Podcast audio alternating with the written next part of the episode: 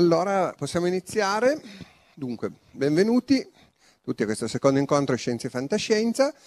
Oggi eh, è il turno della Bonelli che non manca mai, lo sapete per chi è già venuto, comunque per chi ne sa qualcosa, allora eh, lo dico sempre perché è giusto e doveroso, eh, una particolare, oltre che essere un piacere, perché sono insomma un appassionato di fumetti da sempre, però oggettivamente bisogna anche sempre ringraziarli molto perché fin dall'inizio ci hanno aiutato a costruire questo, eh, sia il corso stesso, eh, ma anche eh, in particolare poi questo ciclo di incontri e in particolare proprio Antonio Serra, più di tutti, insieme a Glauco Guardigli che oggi non c'è ma che verrà poi una volta a fare una chiacchierata nell'ambito del corso.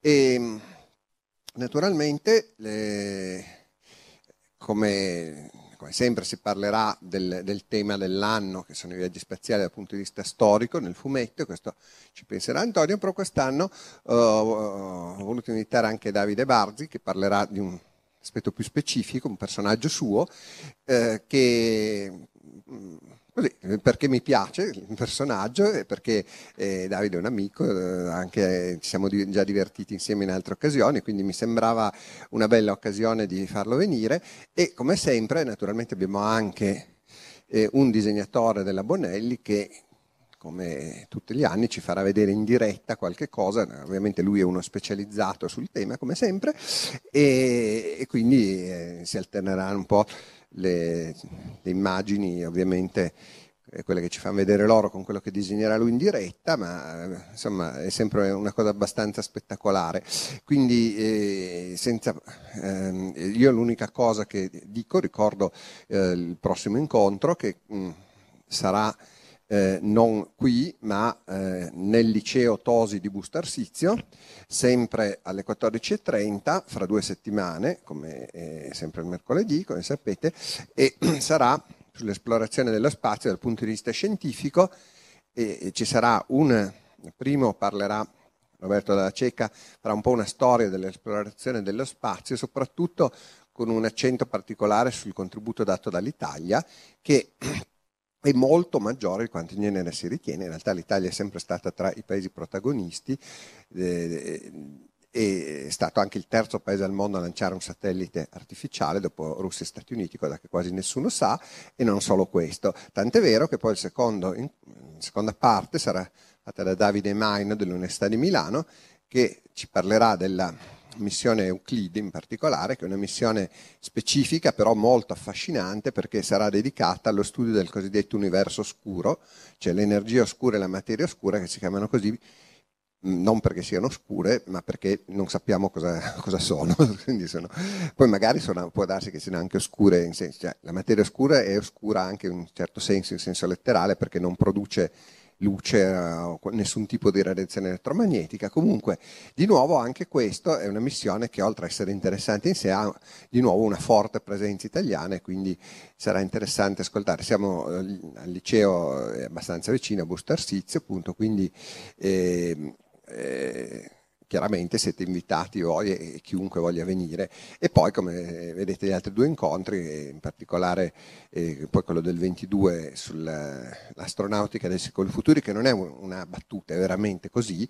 Eh, Claudio Maccone è un tipo un po' particolare che ha partecipato anche alla progettazione di alcune di queste missioni molto avveniristiche, al punto che appunto per alcune potrebbero anche volerci dei secoli prima di avere la tecnologia adatta, ma eh, e poi concluderemo con Mauro Gervasini sul cinema e fantascienza che già conoscete perché insegna anche qui da noi, eh, ma questa volta fa una cosa specifica sulla fantascienza. Senza perdere altro tempo, quindi passo la parola a eh, Antonio che e farà poi ve la gestite voi quando vuole far entrare Davide quando, per le immagini penso vi siete già messi d'accordo okay.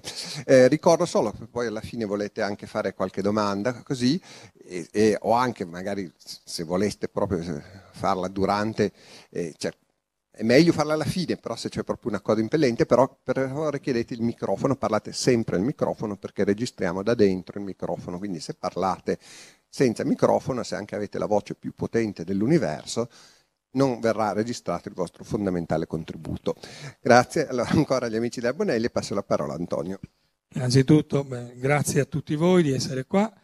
Eh, noi abbiamo pensato di dividerci le cose in questo modo. Prima parlo molto io, perché diciamo questa cosa sui viaggi spaziali eh, l'ho, eh, l'ho preparata, eh, faremo un discorso su quello che è il viaggio nello spazio, nei fumetti ovviamente, poi daremo un po' di spazio a, nel, mentre Davide poi ci parlerà delle, del suo fumetto e mentre succede questo Fabio Iacomelli, qua che è uno dei disegnatori di Nathan Never, disegnerà e a un certo punto passeremo le immagini direttamente di quello che lui sta realizzando in maniera tale che vediate che nonostante tutte le tecnologie di cui parleremo per fare i fumetti ancora ci vuole un simpatico essere umano con una penna o una matita insomma ecco quindi allora mh, mm, userò questo mouse partiamo da qui e facciamo un discorso preliminare. Ora mh, mm, questa fantastica vignetta è una vignetta spuria in, in, finzione.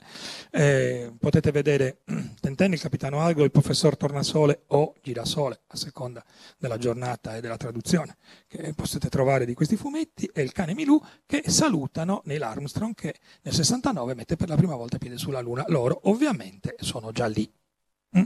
perché questo è il punto primo della nostra discussione, cioè i viaggi spaziali nell'immaginario sono qualcosa che esiste molto prima che esistesse qualsiasi tecnologia reale, solida, che ci potesse permettere di muoverci fisicamente nello spazio, prima nell'atmosfera terrestre, poi addirittura quella di raggiungere altri corpi, altri corpi celesti. Quindi eh, inutile parlare di Astolfo nell'Orlando Furioso, inutile parlare del barone di Munchausen o altre cose del genere. Per quanto riguarda i fumetti, anche qui, se dovessimo fare una vera storia del viaggio spaziale nei fumetti, ci troveremmo in una situazione impossibile da affrontare. Perché? Perché il viaggio nello spazio è un luogo comune dell'avventura, è qualcosa che praticamente qualsiasi personaggio dei fumetti ha affrontato nel corso della sua carriera. E infatti adesso in questa fantastica cartella che si chiama infatti Tutti nello spazio, ecco adesso vi faremo vedere, partiremo da una cosa diciamo, storica importante, poi faremo una breve carrellata per poi occuparci di qualcos'altro. Allora, questa cosa che state vedendo, mm, nella sua completezza qui, poi la vedremo nel dettaglio, è la prima pagina domenicale in cui appare Flash Gordon, notissimo personaggio dei fumetti. Ok? So, è il 7 gennaio, questo lo dice Wikipedia, quindi potrebbe essere falso, però io mi sono, sono andato a controllare più volte, quindi mi sono preso un po' di appunti, è il 7 gennaio 1934. È il 7 gennaio 1934. Lì sopra c'è Jungle Jim, che giustamente nella prima striscia affronta una tigre, la famosa tigre di Martini. Ma questo perché voi dovete sapere che quando non sappiamo che cosa fare per raccontare una storia, arriva una tigre, cioè arriva una minaccia qualunque che tiene impegnato l'eroe per qualche vignetta. Jungle Jim comincia così la sua carriera. Ma noi ovviamente non ci occupiamo di Jungle Jim, perché si chiama Jungle, quindi eh, lui si occupa della, del, della giungla, ma noi ci occupiamo invece soltanto della seconda metà di questa tavola domenicale, che è quella con Flash Gordon. E pregasi, vedere, eh, raccontiamo velocissimamente quello che succede. Vedete che ci sono un sacco di parole, ma le vignette sono estremamente esplicite. Eh, il mondo sta per finire, un pianeta in rotta di collisione con la Terra. Gli indigeni pensano, oddio, eh, eh, anche in Africa si pensa oddio, in America si pensa oddio, moriremo tutti. Nel frattempo il professor Zarkov studia la soluzione al problema. Nel frattempo un, un giocatore di polo molto famoso, Flash Gordon e, una- e Arden, che eh, ce lo dice sicuramente che cos'è Dale, ma qua adesso la lettura...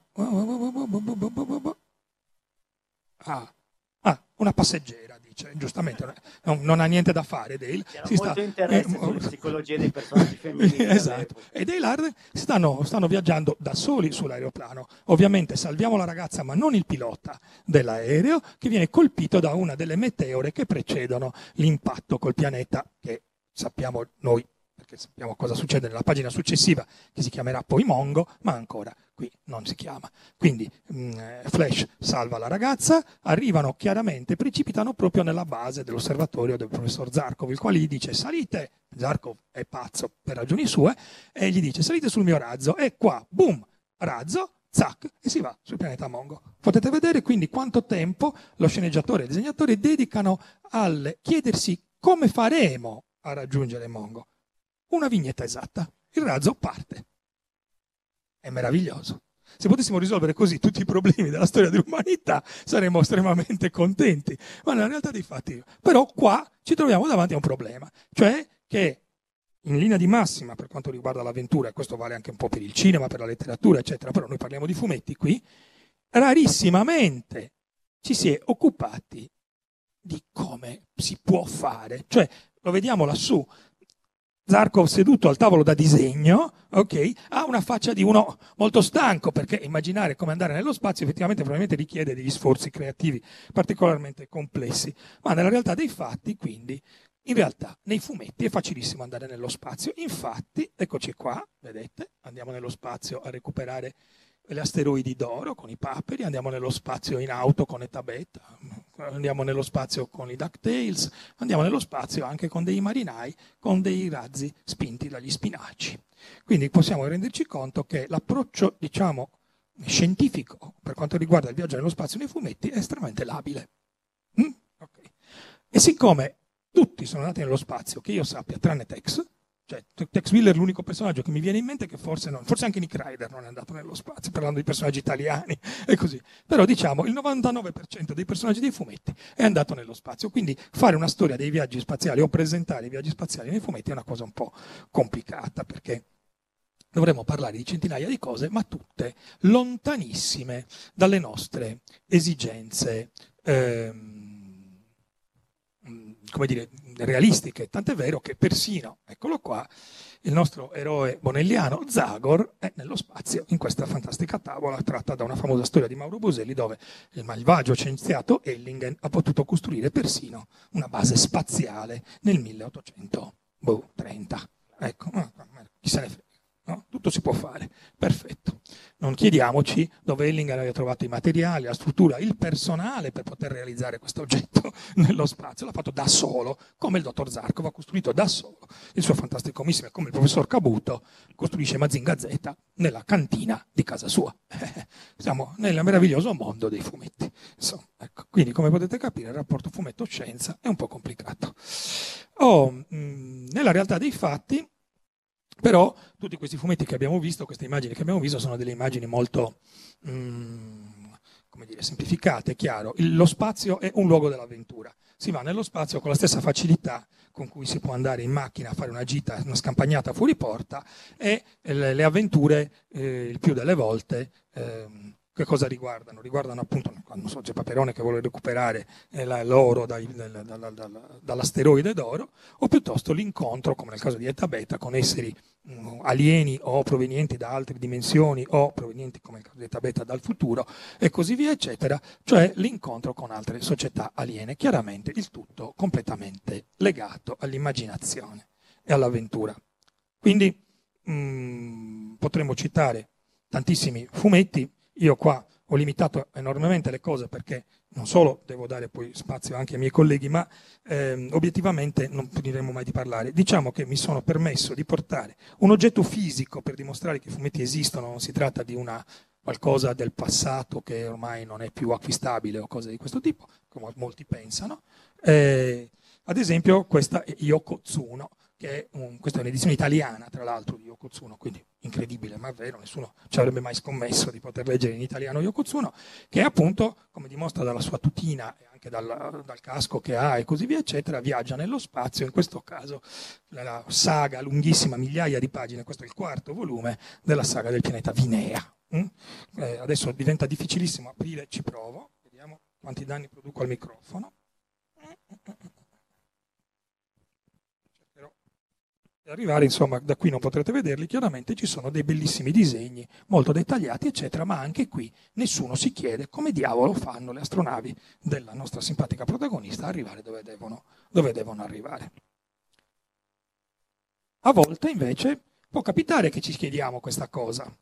Ad esempio, nel 1968 viene realizzato un film molto famoso che è 2001 di sé nello spazio. Perché parlo di un film, anche se dovrei parlare di fumetti? Perché invece nel 1976, quasi dieci anni dopo, un noto autore di fumetti, nel momento in cui sta passando di nuovo da una casa editrice a un'altra, cioè dalla DC Comics, la casa editrice di Superman e Batman, alla Marvel, la casa editrice dell'Uomo Ragno e Capitano America, eccetera, eccetera, Jack Kirby, che all'epoca era un divo del fumetto, sceglie proprio 2001 di sé nello spazio per realizzare un fumetto di viaggio spaziale ispirato al film e realizza quindi una versione a fumetti di 2001.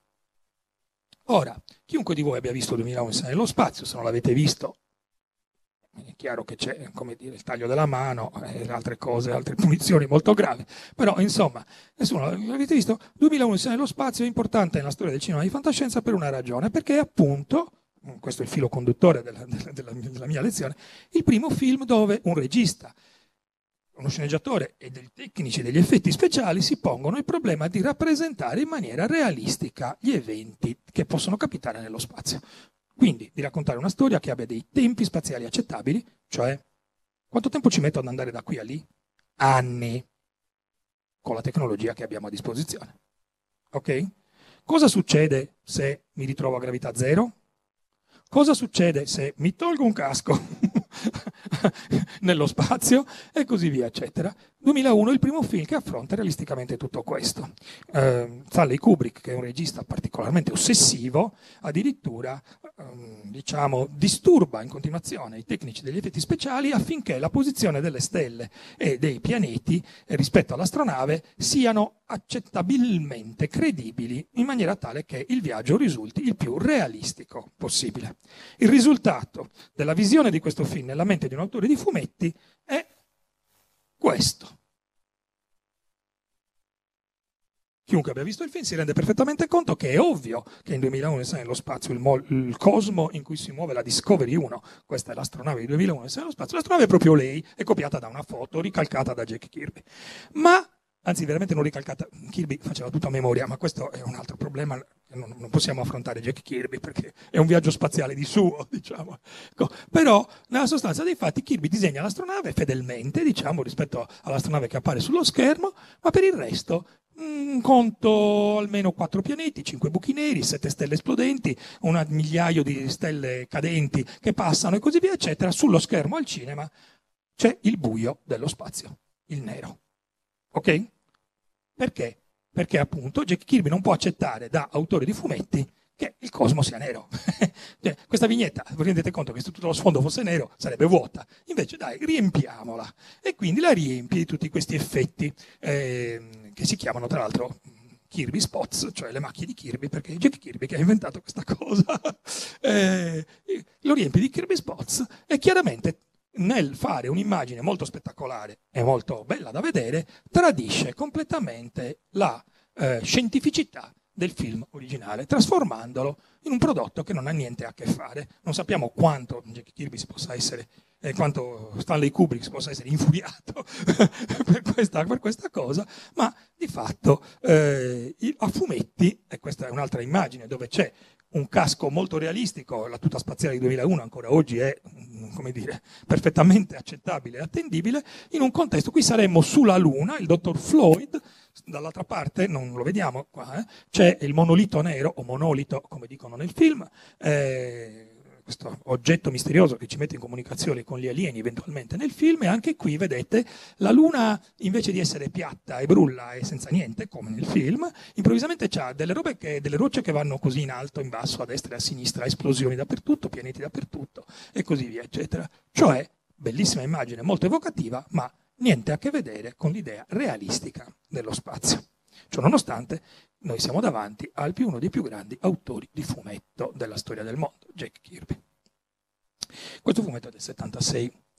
Ora adesso faremo un brevissimo discorso su una cosa che riguarda sempre la fantasia e l'affrontare il viaggio spaziale in maniera eh, non, non realistica, per poi occuparci rapidissimamente invece eh, di fumetti mh, che affrontano invece l'argomento in una maniera decisamente più credibile e a volte anche magari più noiosa, però veritiera dal punto di vista scientifico.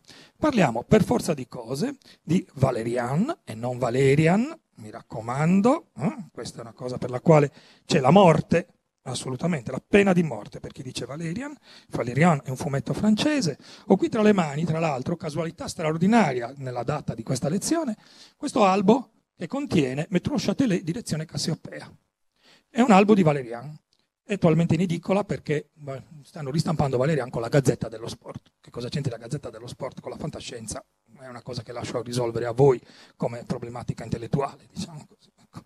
Ora, mh, premesso che questa storia è uno dei fondamenti della cultura occidentale, ma che chiaramente tutti voi ignorerete la sua esistenza, come è ovvio che sia, vi consiglio di andarvela a comprare e di leggerla, perché è una storia meravigliosa, tra l'altro, di viaggi spaziali, e quindi stiamo parlando di quello. Ma parliamo di Valerian perché Valerian è un fumetto dove il viaggio spaziale è affrontato in maniera molto creativa, molto spettacolare, esistono strutture incredibili nello spazio, incontriamo alieni di ogni tipo, sono, c'è una fortissima ironia, possiamo vedere qua delle immagini, eh, questo è l'atterraggio su una base spaziale diciamo semi-abbandonata, in realtà arrivo sul punto centrale che è una storia, questo credo sia l'ambasciatore delle ombre, vado a memoria.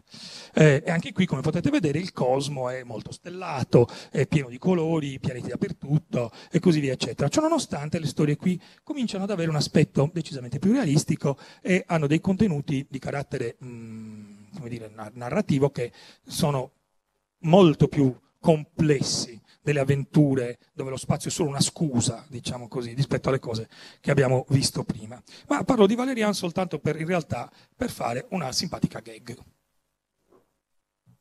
Questa è l'astronave di Valerian. E così anche nell'attuale film che forse è ancora nelle sale o comunque è appena andato via dalle sale. Ora, la cosa buffa è che questa vignetta, che ci appare modernissima, nello stile dell'astronave, nei colori, nel modo in cui è stata disegnata, eccetera, è del 1968. Sorpresa.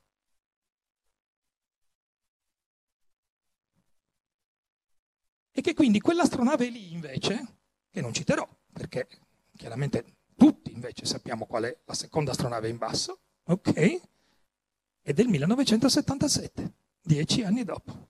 Sorpresa. alla domanda, ma George Lucas aveva letto Valerian quando ha deciso che il Millennium Falcon aveva questa forma? La risposta di George Lucas è sì, certo che sì. Eh?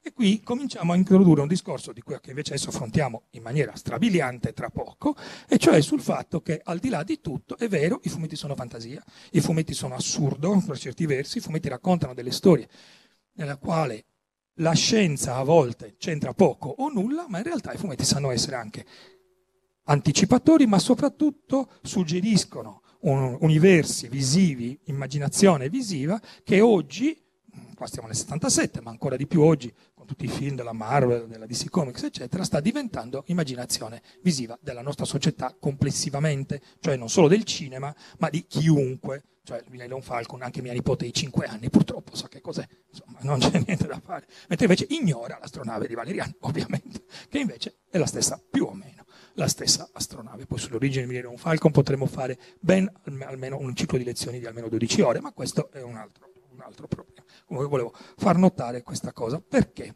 Perché adesso noi abbiamo già citato questo fumetto che abbiamo detto è un fumetto francese e nel prossimo seguito delle cose che abbiamo da dire eh, ci renderemo conto che citeremo in maniera quasi esclusiva fumetti francesi e poi inevitabilmente fumetti giapponesi. Quindi partiamo.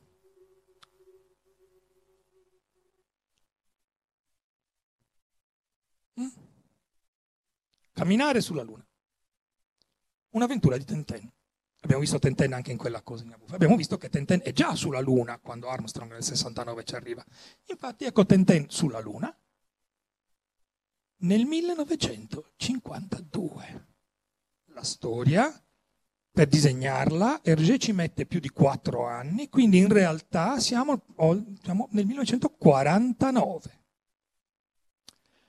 E qui ah, lo spazio è buio, la luna è luna, ok? I nostri eroi indossano delle tute spaziali perché hanno bisogno di poter respirare, di adeguarsi alla situazione. Sono arrivati lì con un razzo, hanno una specie di mezzo cingolato che gli permette di muoversi sulla superficie lunare e durante il viaggio fanno addirittura dell'attività extraveicolare o avendo delle difficoltà proprio perché in mancanza di gravità a un certo punto il capitano Haddock, che è un combinaguai, rischia di perdersi nello spazio e Tenten è costretto a uscire fuori per riagganciarlo e riportarlo all'interno del, del missile che li sta portando sulla Luna. Lasciamo perdere come funziona il missile, lasciamo perdere tutto.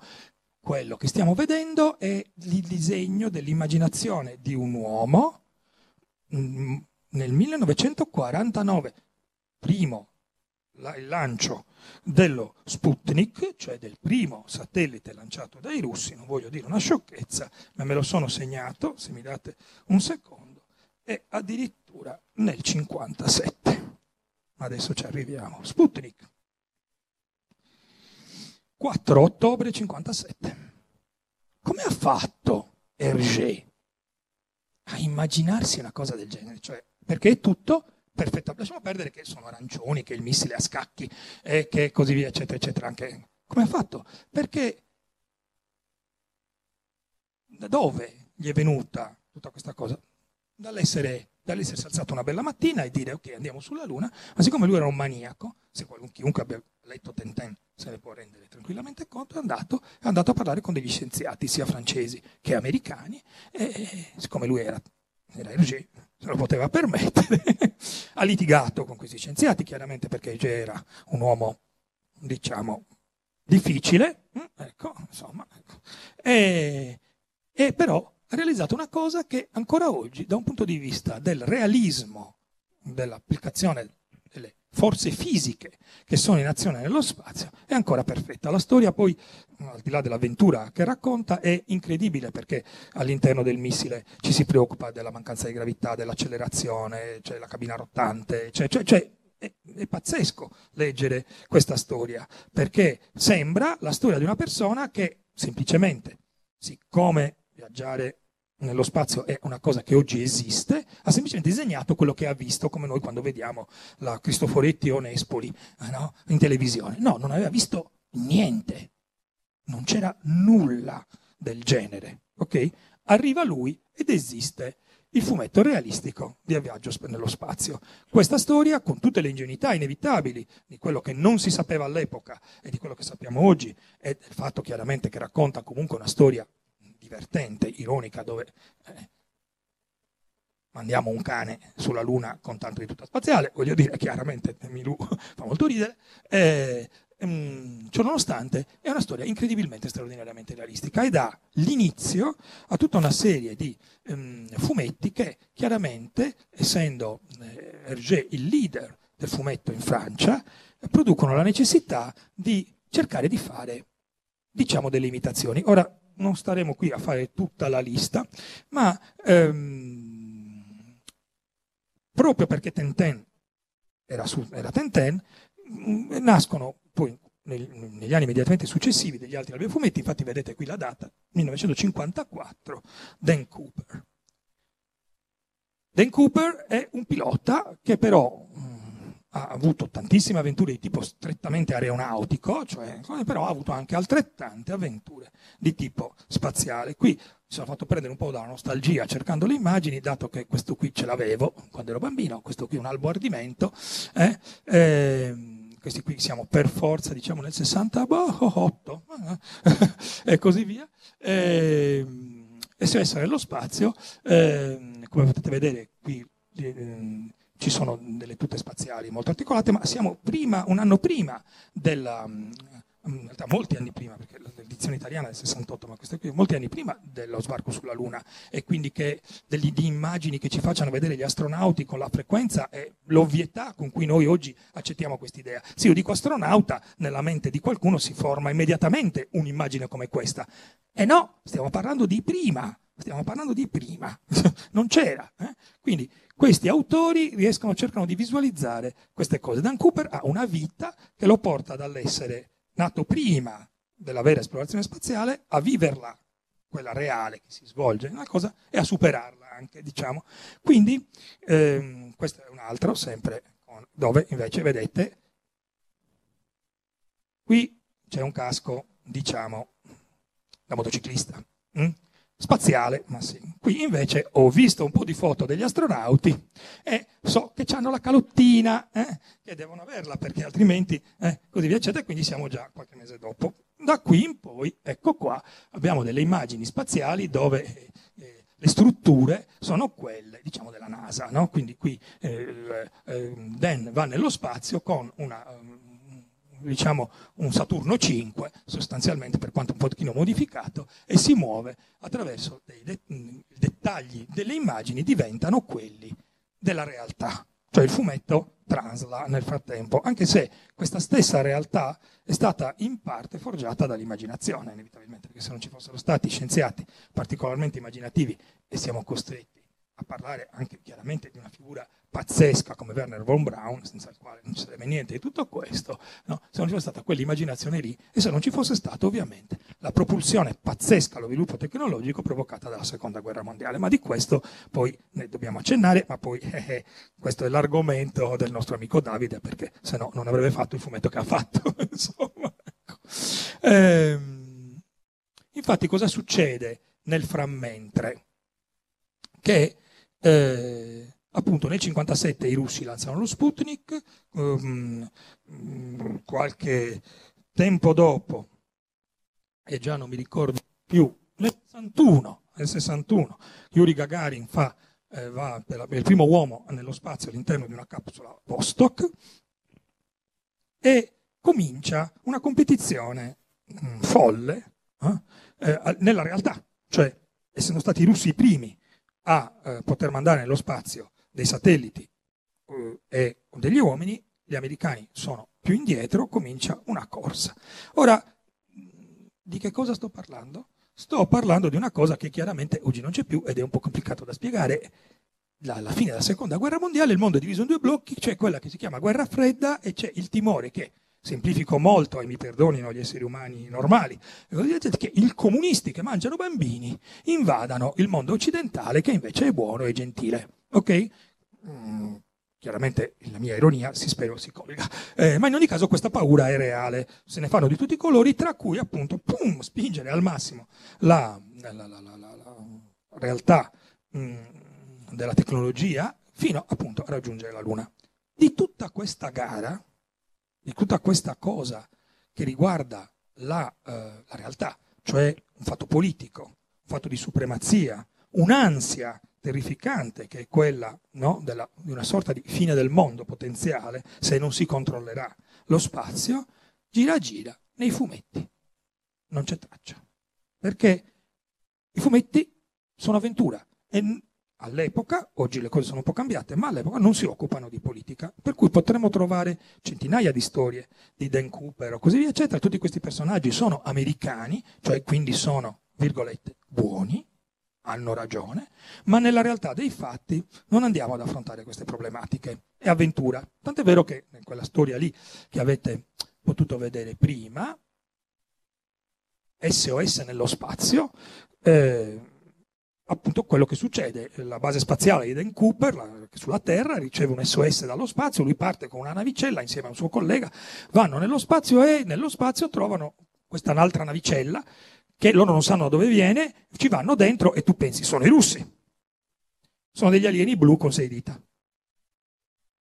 Che gli alieni blu con sei dita stiano al posto dei russi è abbastanza certo, ma è abbastanza anche certo che mai si affronterà il problema in termini realistici, diciamo, no? Cioè l'avventura è avventura. E si procede così per un lungo periodo di tempo, fino a che addirittura praticamente la guerra fredda se ne va, diciamo, ecco. Ehm, infatti, da questo momento in poi, io potrei farvi tanti altri esempi, vi ho parlato di Yoko Tsuno, ma potremmo parlare di altri fumetti, eh, che sono tutti fumetti eh, d'avventura spaziale, diciamo, ce ne sono tanti.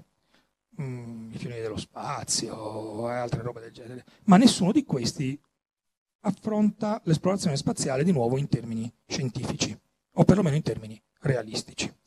Fino a che a un certo punto, nel 1977, l'invasione dei cartoni animati giapponesi in Occidente, perché non è stata solo da noi, bisogna ricordarselo, insomma, produce il fatto che si fa una scoperta, che non siamo i soli, non solo non siamo i soli sul pianeta, ma siamo anche, non siamo i soli che fanno i fumetti. Perlomeno ci sono i giapponesi. Mm? Si comincia a scoprire che esistono i giapponesi e si comincia anche a, mm, a pubblicare questi fumetti. Chiaramente, siccome si tende a pubblicare, scusami eh, Fabio, ti disturbo mortalmente, devo arrivare qui, eccoci qua, ci sono. Eh, siccome questi fumetti giapponesi sono mol- molti, molti, molti, molti, a un certo punto nel tentativo di interessare il pubblico si cominciano a pubblicare anche dei fumetti e si scopre che quindi i fumetti giapponesi non sono solo maghette, robot giganti, no? Eh, robe mm, spaccatutto così via, eccetera, ma magari ci sono anche degli autori che affrontano le cose in maniera sensata e scientifica e magari hanno anche una loro filosofia e qualcosa da raccontare. Il primo fumetto che appare da noi, li ho messi in ordine cronologico, appunto siamo nell'84 in Giappone, da noi sarà successo tipo nel 90 o 91, eh, e quello che vedete, eh, no, non lo vedete, eccolo qua, devo ancora cliccare. Quello che noi intitoliamo 2001 Nights, sto mescolando italiano e inglese, ma che quindi Nissenichi ya Monogatari, Monogatari vuol dire storia. E questo fumetto di Yokinobu Oshino, che fa molto ridere perché Oshino, se qualcuno conosce il giapponese, ha la stella nel nome, cioè Oshino vuol dire nato tra le stelle. Io ho sospetto che non sia proprio, comunque insomma non importa, si chiama Oshino. E, e, racconta, ora già, già- già lo vedete dall'immagine, abbiamo un approccio certamente futuribile, fantastico, ma assolutamente realistico.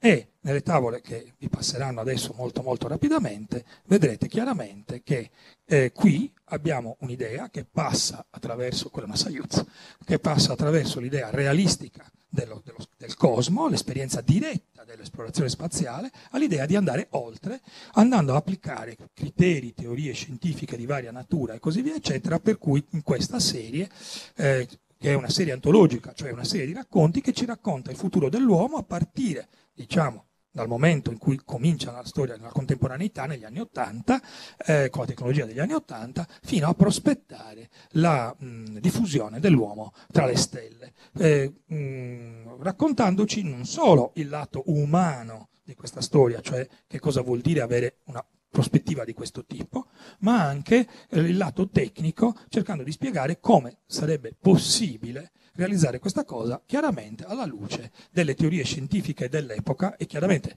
immaginando che si possano risolvere tutta una serie di problemi tecnici spaventosi che ci impediscono di fatto di poter viaggiare, di viaggiare tra le stelle al di là della nostra immaginazione, perché gli scienziati i modi se li sono immaginati, realizzarli, questi modi, è un'altra cosa, oltre al fatto che il denaro contante che serve è molto strano. Infatti, vedete, c'è un signore in giacca e cravatta in questa storia, perché una delle cose che racconta Uscino è come diamolo potremmo fare a recuperare il denaro per realizzare un sogno, di questo tipo.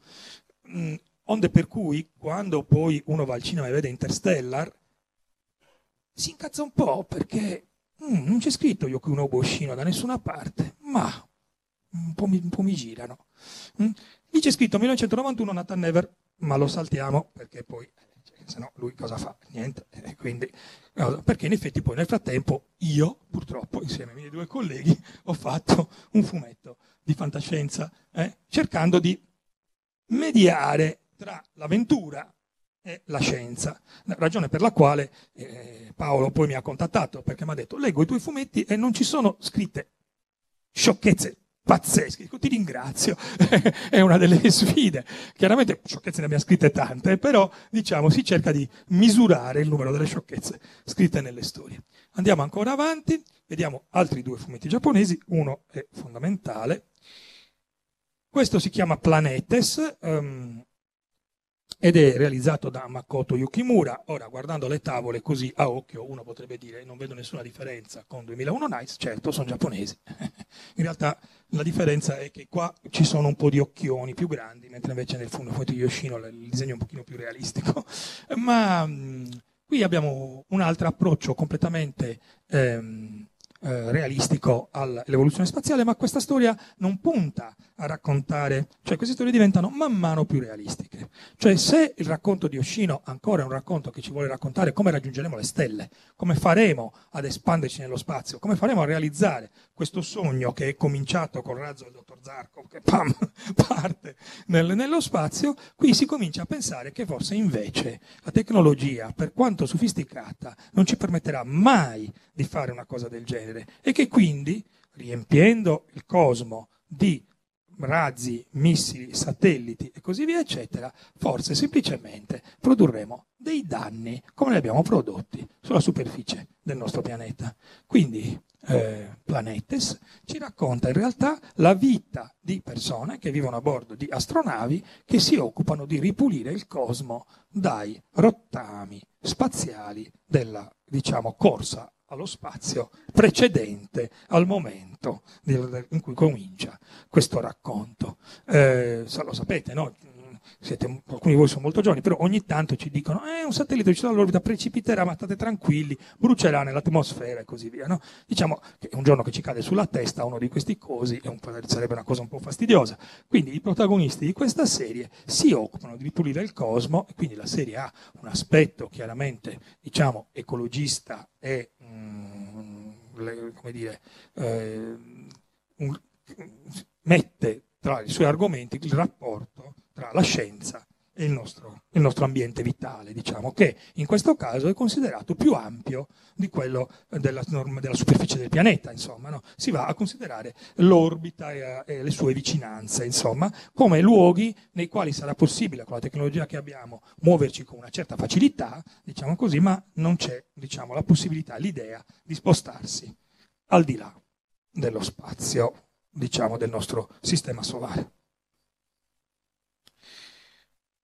Oh. Ultimo nella nostra lista, eccolo qui, è questo qua, Ucciu Kyodai. Ucciu Kyodai è un fumetto che è um, cominciato, um, mi sembra, nel 2007, c'è scritto così? Mm? 2007, prima, prima, pagina pubblicata, ehm, ed è ancora in corso. Ed è ancora in corso, non è ancora finito. Quindi sono dieci anni che è in pubblicazione. Ehm, Kyodai, in giapponese Uchu è spazio.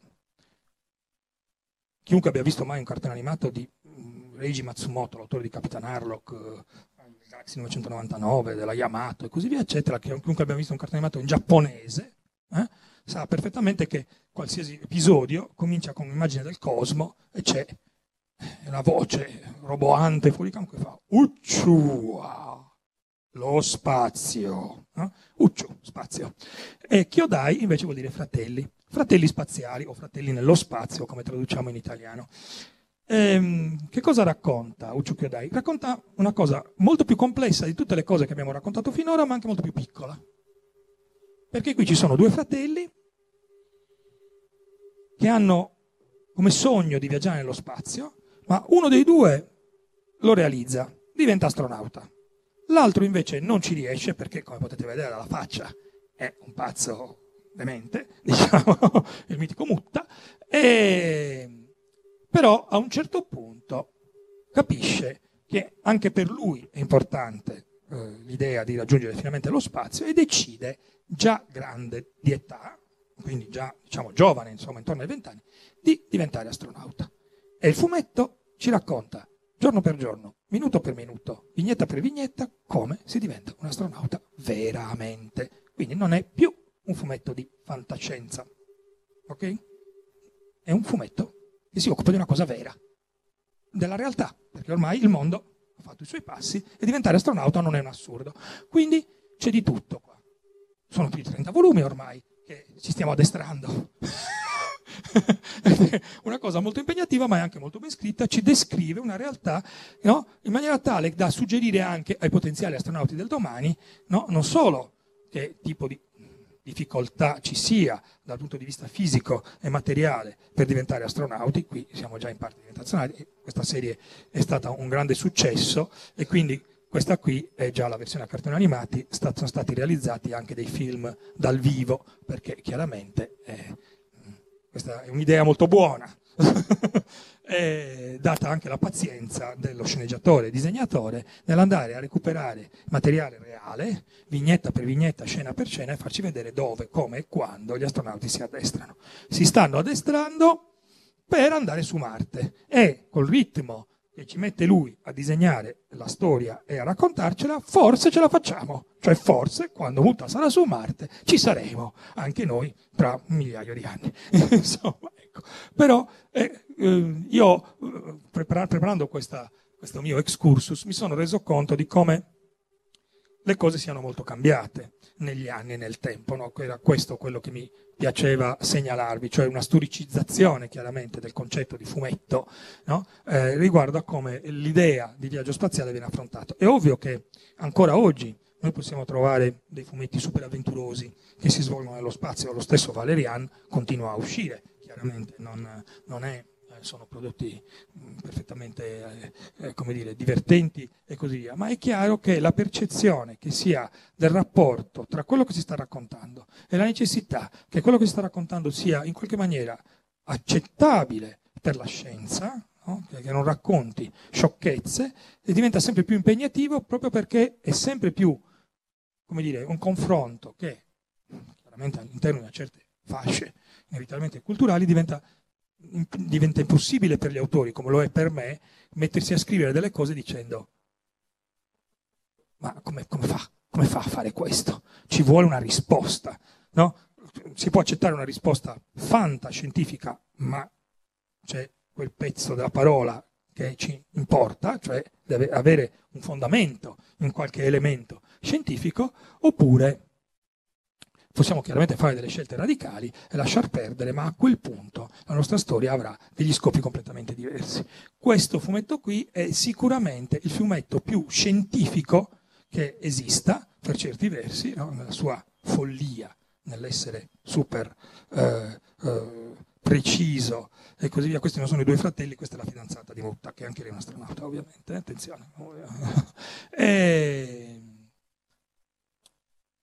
e quindi sia dal punto di vista grafico che dal punto di vista narrativo, ehm, l'evoluzione è cambiata, l'evoluzione è stata notevole, ma in realtà non troppo diversa, perché se noi andiamo se voi memorizzate per un attimo questa fantastica vignetta con i due astronauti vicino alla loro navicella,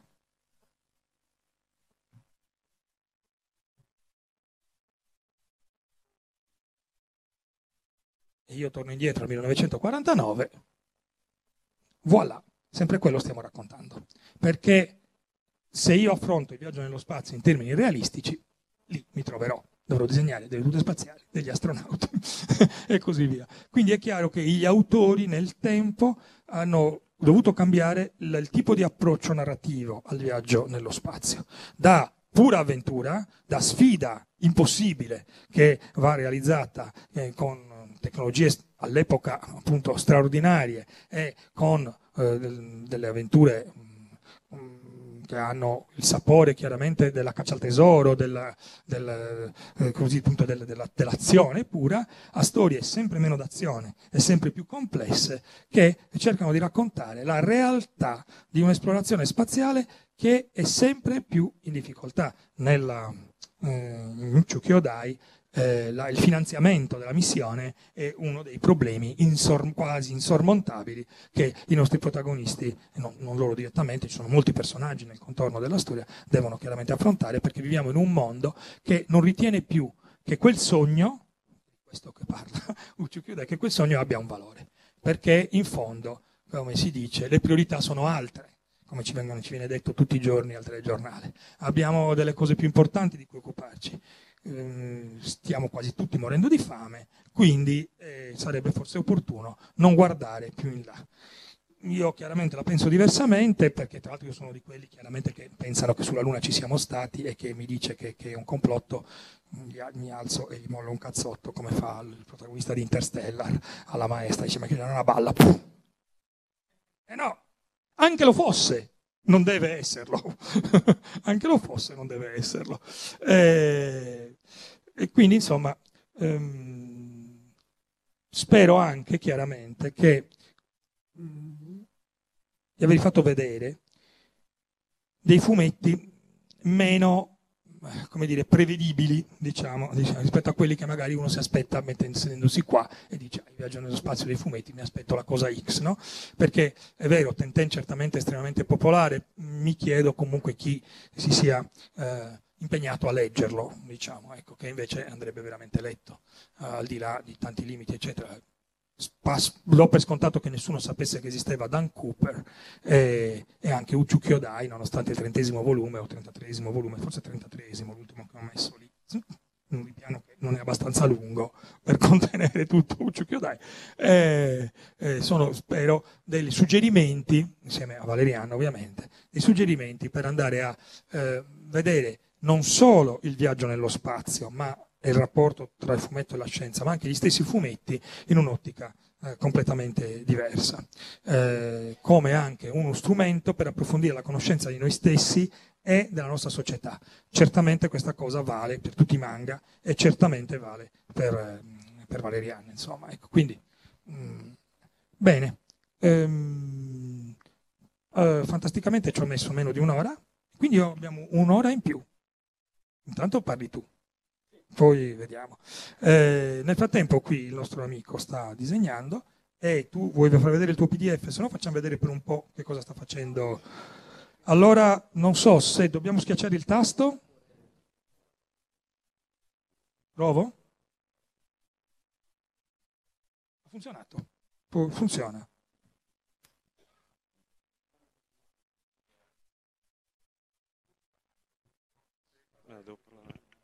Fu- Funziona. Ti introduco rapidamente. Fabio. Ah, però abbiamo- dobbiamo creare un...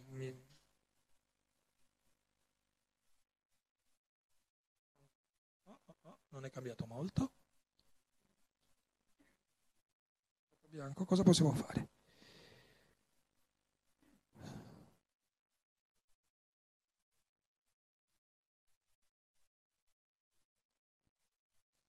Eh, mi sa che siamo al mare. Ancora un po'?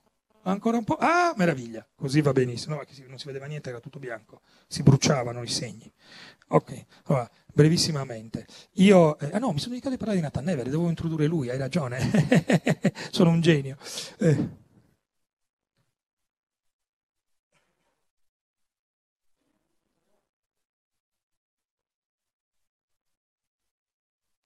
No, allora, torniamo un attimo indietro. Torniamo un attimo indietro. Vediamo cosa succede. Siamo fortunati? Sì. No, parliamo un attimo perché avevo detto saltiamo Nathan Never, ma lo saltiamo solo rapidamente. Vi faccio vedere un po' di tavole perché io e Fabio stiamo lavorando proprio in questi giorni a una storia che verrà pubblicata su Agenzia Alfa.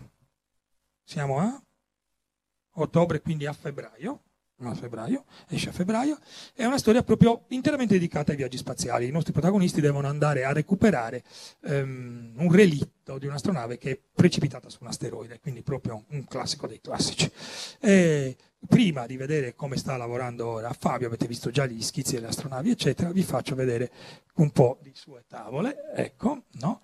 Eh, come potete vedere, ehm, noi stiamo lavorando a delle immagini che cercano di essere il più realistiche possibile, sia dal punto di vista delle strutture di, queste, di questi mezzi spaziali che dal punto di vista della, dell'abbigliamento dei nostri protagonisti. Ecco qui tutte spaziali e cose varie, eccetera. Quello là in fondo è Nathan Never. E, e questa è la sfida che noi abbiamo, che qui è un'altra attività extraveicolare, tanto per cambiare, come potete vedere le scene non possono cambiare più di tanto, siamo nello spazio, cosa gli vuoi far fare? Li facciamo uscire dall'astronave, ovviamente. e, mm, il tutto però con un approccio estremamente realistico fotografico nella quale eh, Fabio è maestro, assolutamente, bravissimo veramente a realizzare queste, queste immagini super, super, realistiche. Quindi adesso che vi ho introdotto il suo lavoro, lui vi spiega come realizza queste pagine. Intanto passiamo da una cosa all'altra, rimettiamo i fogli lassù, ecco le nostre astronavine, microfono. Allora, prima volta che parlo a una conferenza, quindi è un po' un casino. Allora, Ehm, si parte di solito da un'idea genera- generale della, di un'astronave. E noi di solito eh, consideriamo un'astronave che eh, mh, eh, nella nostra mentalità da terrestri, quindi deve essere eh, per forza uh, un, un, mezzo con una certa forma aerodinamica. In realtà eh, le astronavi potrebbero essere, potrebbe essere di tutto, anche un, un oggetto come questo, eh, dove eh, non è detto che questi qua siano i due eh, reattori, per cui eh, la forma è... è, è mm, cioè, non so come spiegarlo, fantastico. E, ehm, allora, per cui eh, l'andamento di questa astronave non è che, detto che sia per forza non è per forza il retro, potrebbe essere anche soltanto un lato dell'astronave, cioè nel senso che eh, l'astronave potrebbe eh, procedere anche verso questo, verso questo lato. Come ad esempio potrebbe capitare con un'astronave come questa, che è nata praticamente dall'idea di, un, uh, di un, motore uh, esterno di, una, di, un'imbarcazione. Se uh, potete notare qua potrei metterci un, benissimo un'elica e questo diventa un, un motore marino in realtà levando l'elica e eh, facendo uscire il, il, eh, la propulsione da questa parte qua diventa un'astronave eh, nel, ne, nello spazio. Eh, altro in questo momento non so. Non so. no, però lui ha, ha, centrato un bersaglio molto interessante, molto importante, che la nostra immaginazione non riesce a produrre un oggetto realistico. Eh, infatti quando vediamo i satelliti veri, sono spaventosamente sgraziati, perché non hanno bisogno di avere una forma appunto aerodinamica, devono muoversi nello spazio dove mm, sì, c'è bisogno di alcuni elementi, ma non altri. Noi chiaramente facciamo fumetto, facciamo avventura, dobbiamo, come dire, assecondare l'occhio e la mente di chi ci sta guardando. Quindi un'astronave lunga e slanciata sarà un'astronave veloce. In realtà non ha nessuna rilevanza la forma della nave, chiaramente. No? Eh, un'astronave mh, mm, nera e massiccia sarà cattiva, un'astronave bianca e snella sarà buona eh, e così via. Insomma, quindi nonostante il tentativo di diventare, di renderci, eh, di rendere le, le storie, le, le avventure in maniera dal punto di vista estetico anche vicine alla realtà, eh, ci sono sempre dei limiti legati appunto alla percezione, quindi non tutto si può realizzare mh, esattamente, così come tipico esempio, io mi trovo sempre molt, molto in difficoltà con i miei colleghi sceneggiatori, da questo punto di vista il povero Davide ne sa qualcosa, perché è tipico che nella sceneggiatura mi trovano queste cose così, no? Mi dicono, allora Nathan Never è sulla Terra, e scopre una traccia che eh, lo porta su Marte. Quindi il giorno dopo, su Marte, Nathan sta andando a, inter- a interrogare il, il, il, mutante marziano che è, è, è probabilmente responsabile dell'omicidio che, su cui lui sta indagando. Il giorno dopo. Dice, eh sì, il giorno dopo. Eh no, il giorno dopo è impossibile perché nell'universo di Nathan Never, per quanto ci sia una tecnologia evoluta, per quanto ci siano dei motori che ci possano spingere a una velocità infinitamente più alta di quella della corrente, diciamo che ci vorranno due settimane, tenendo conto che oggi come oggi ci vorrebbero due anni e rotti. E davanti a questo i miei colleghi senatori dicono: Come due settimane? E cosa ci fa lui? Cosa fa lui due settimane? E sta dentro l'astronave. Dice: Ma è assurdo. Dal punto di vista dell'avventura, questa cosa è una perdita di tempo colossale. E no, ma è così. Non c'è niente da fare. Abbiamo avuto una straordinaria polemica con i nostri lettori perché io, che sono tifoso delle storie scientifiche, ho, ho, ho provato, questo prima di abbandonare la serie, ehm, uno- una storia dove Nathan Never si perde nello spazio insieme a una ragazza e, e- e, si devono, devono riuscire a sopravvivere nonostante siano nello spazio, diciamo così. no? Ecco.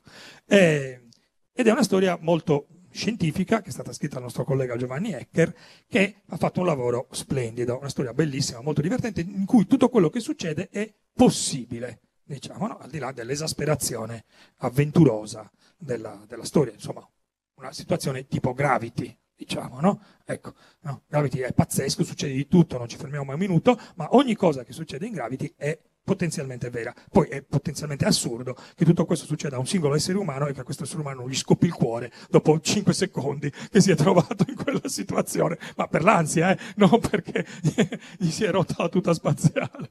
Insomma, ecco. Però gli eroi sono eroi, così come i protagonisti dei film, anche gli eroi dei fumetti sono eroi.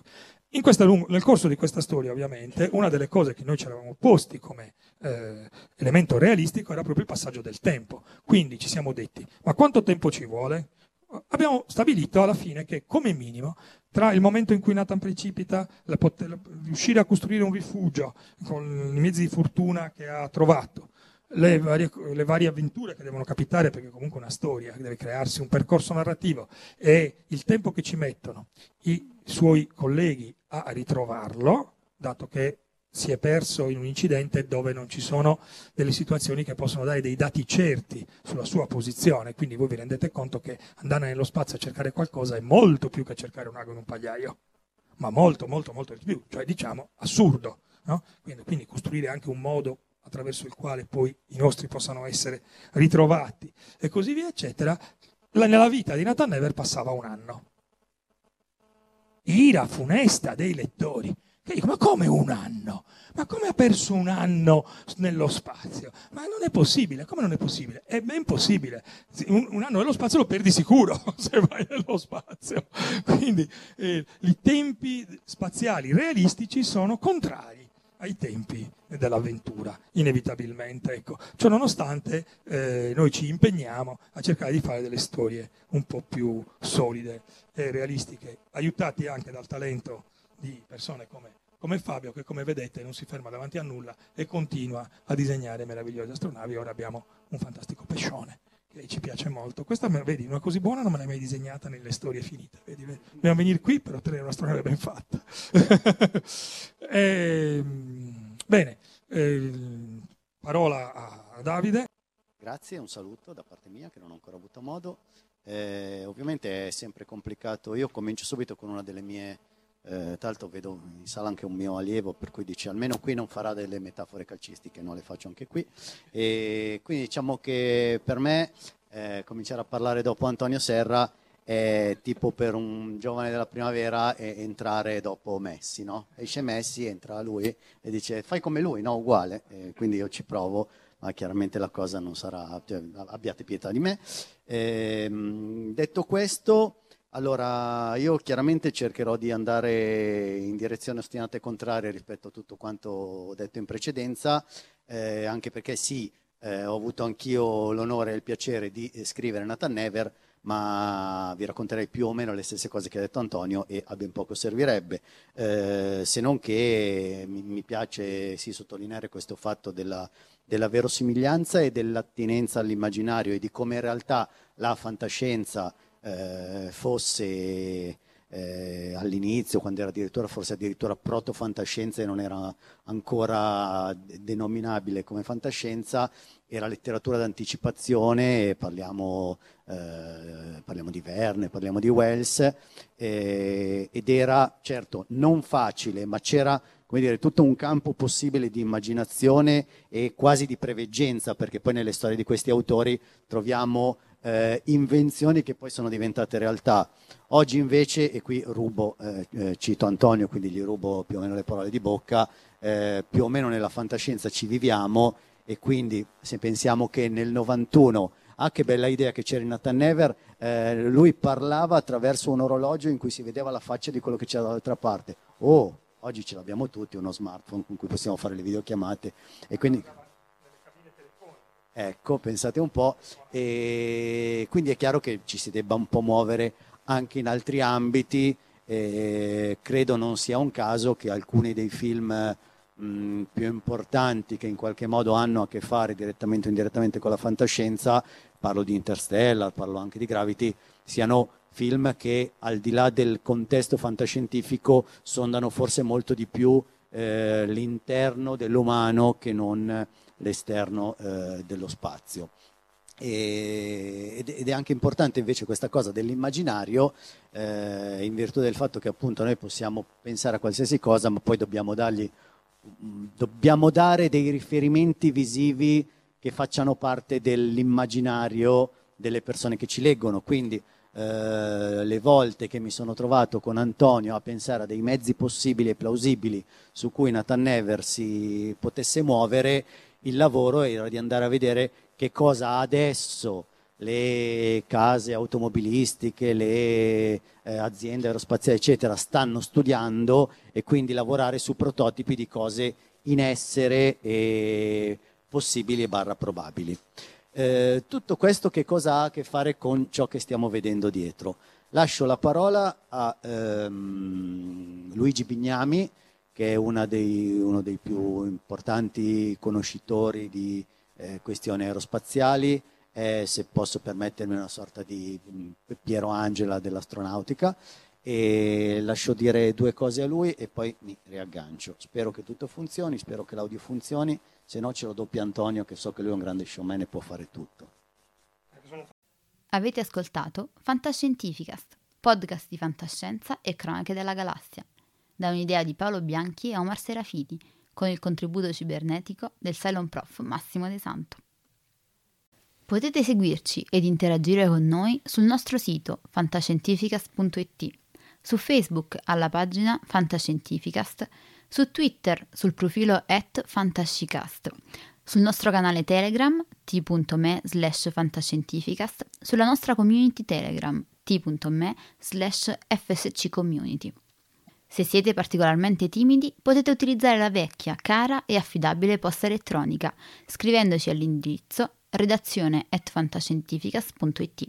Tutte le puntate sono disponibili sul nostro sito, su Apple iTunes, su Spotify e su Podbean all'indirizzo podcast.fantascientificas.it. Se volete, potete lasciarci una valutazione a 5 stelle su Apple iTunes ed offrirci una birra romulana o un gotto esplosivo pangalattico, sostenendoci tramite una donazione PayPal utilizzando l'apposito pulsante sul nostro sito. Fantascientificast è una produzione amatoriale. Non si intende infrangere alcun copyright, i cui diritti appartengono ai rispettivi detentori. L'autorizzazione SIAE 5612I5359. Nessun byte e nessun tribolo sono stati maltrattati durante la produzione di questo podcast. Alexa 4 e l'equipaggio di Fantascientificast vi augurano lunga vita e prosperità e vi danno appuntamento alla prossima puntata lungo la rotta di Kessel.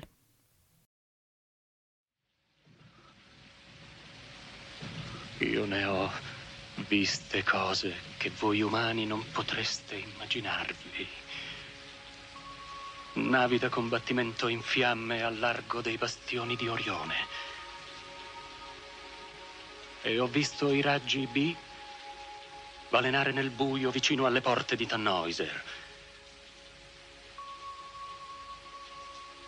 E tutti quei momenti andranno perduti nel tempo, come lacrime